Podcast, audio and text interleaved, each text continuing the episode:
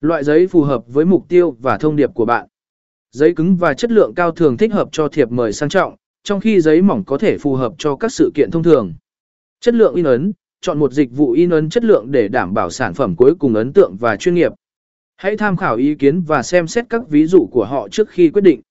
Phần này sẽ giúp bạn hiểu cách tạo thông điệp gợi cảm, tập trung vào lợi ích cho khách hàng và đảm bảo chất lượng in ấn của thiệp mời để thu hút sự quan tâm của khách hàng. Ba tờ rơi thu hút khách hàng A xác định mục tiêu và thông điệp 1.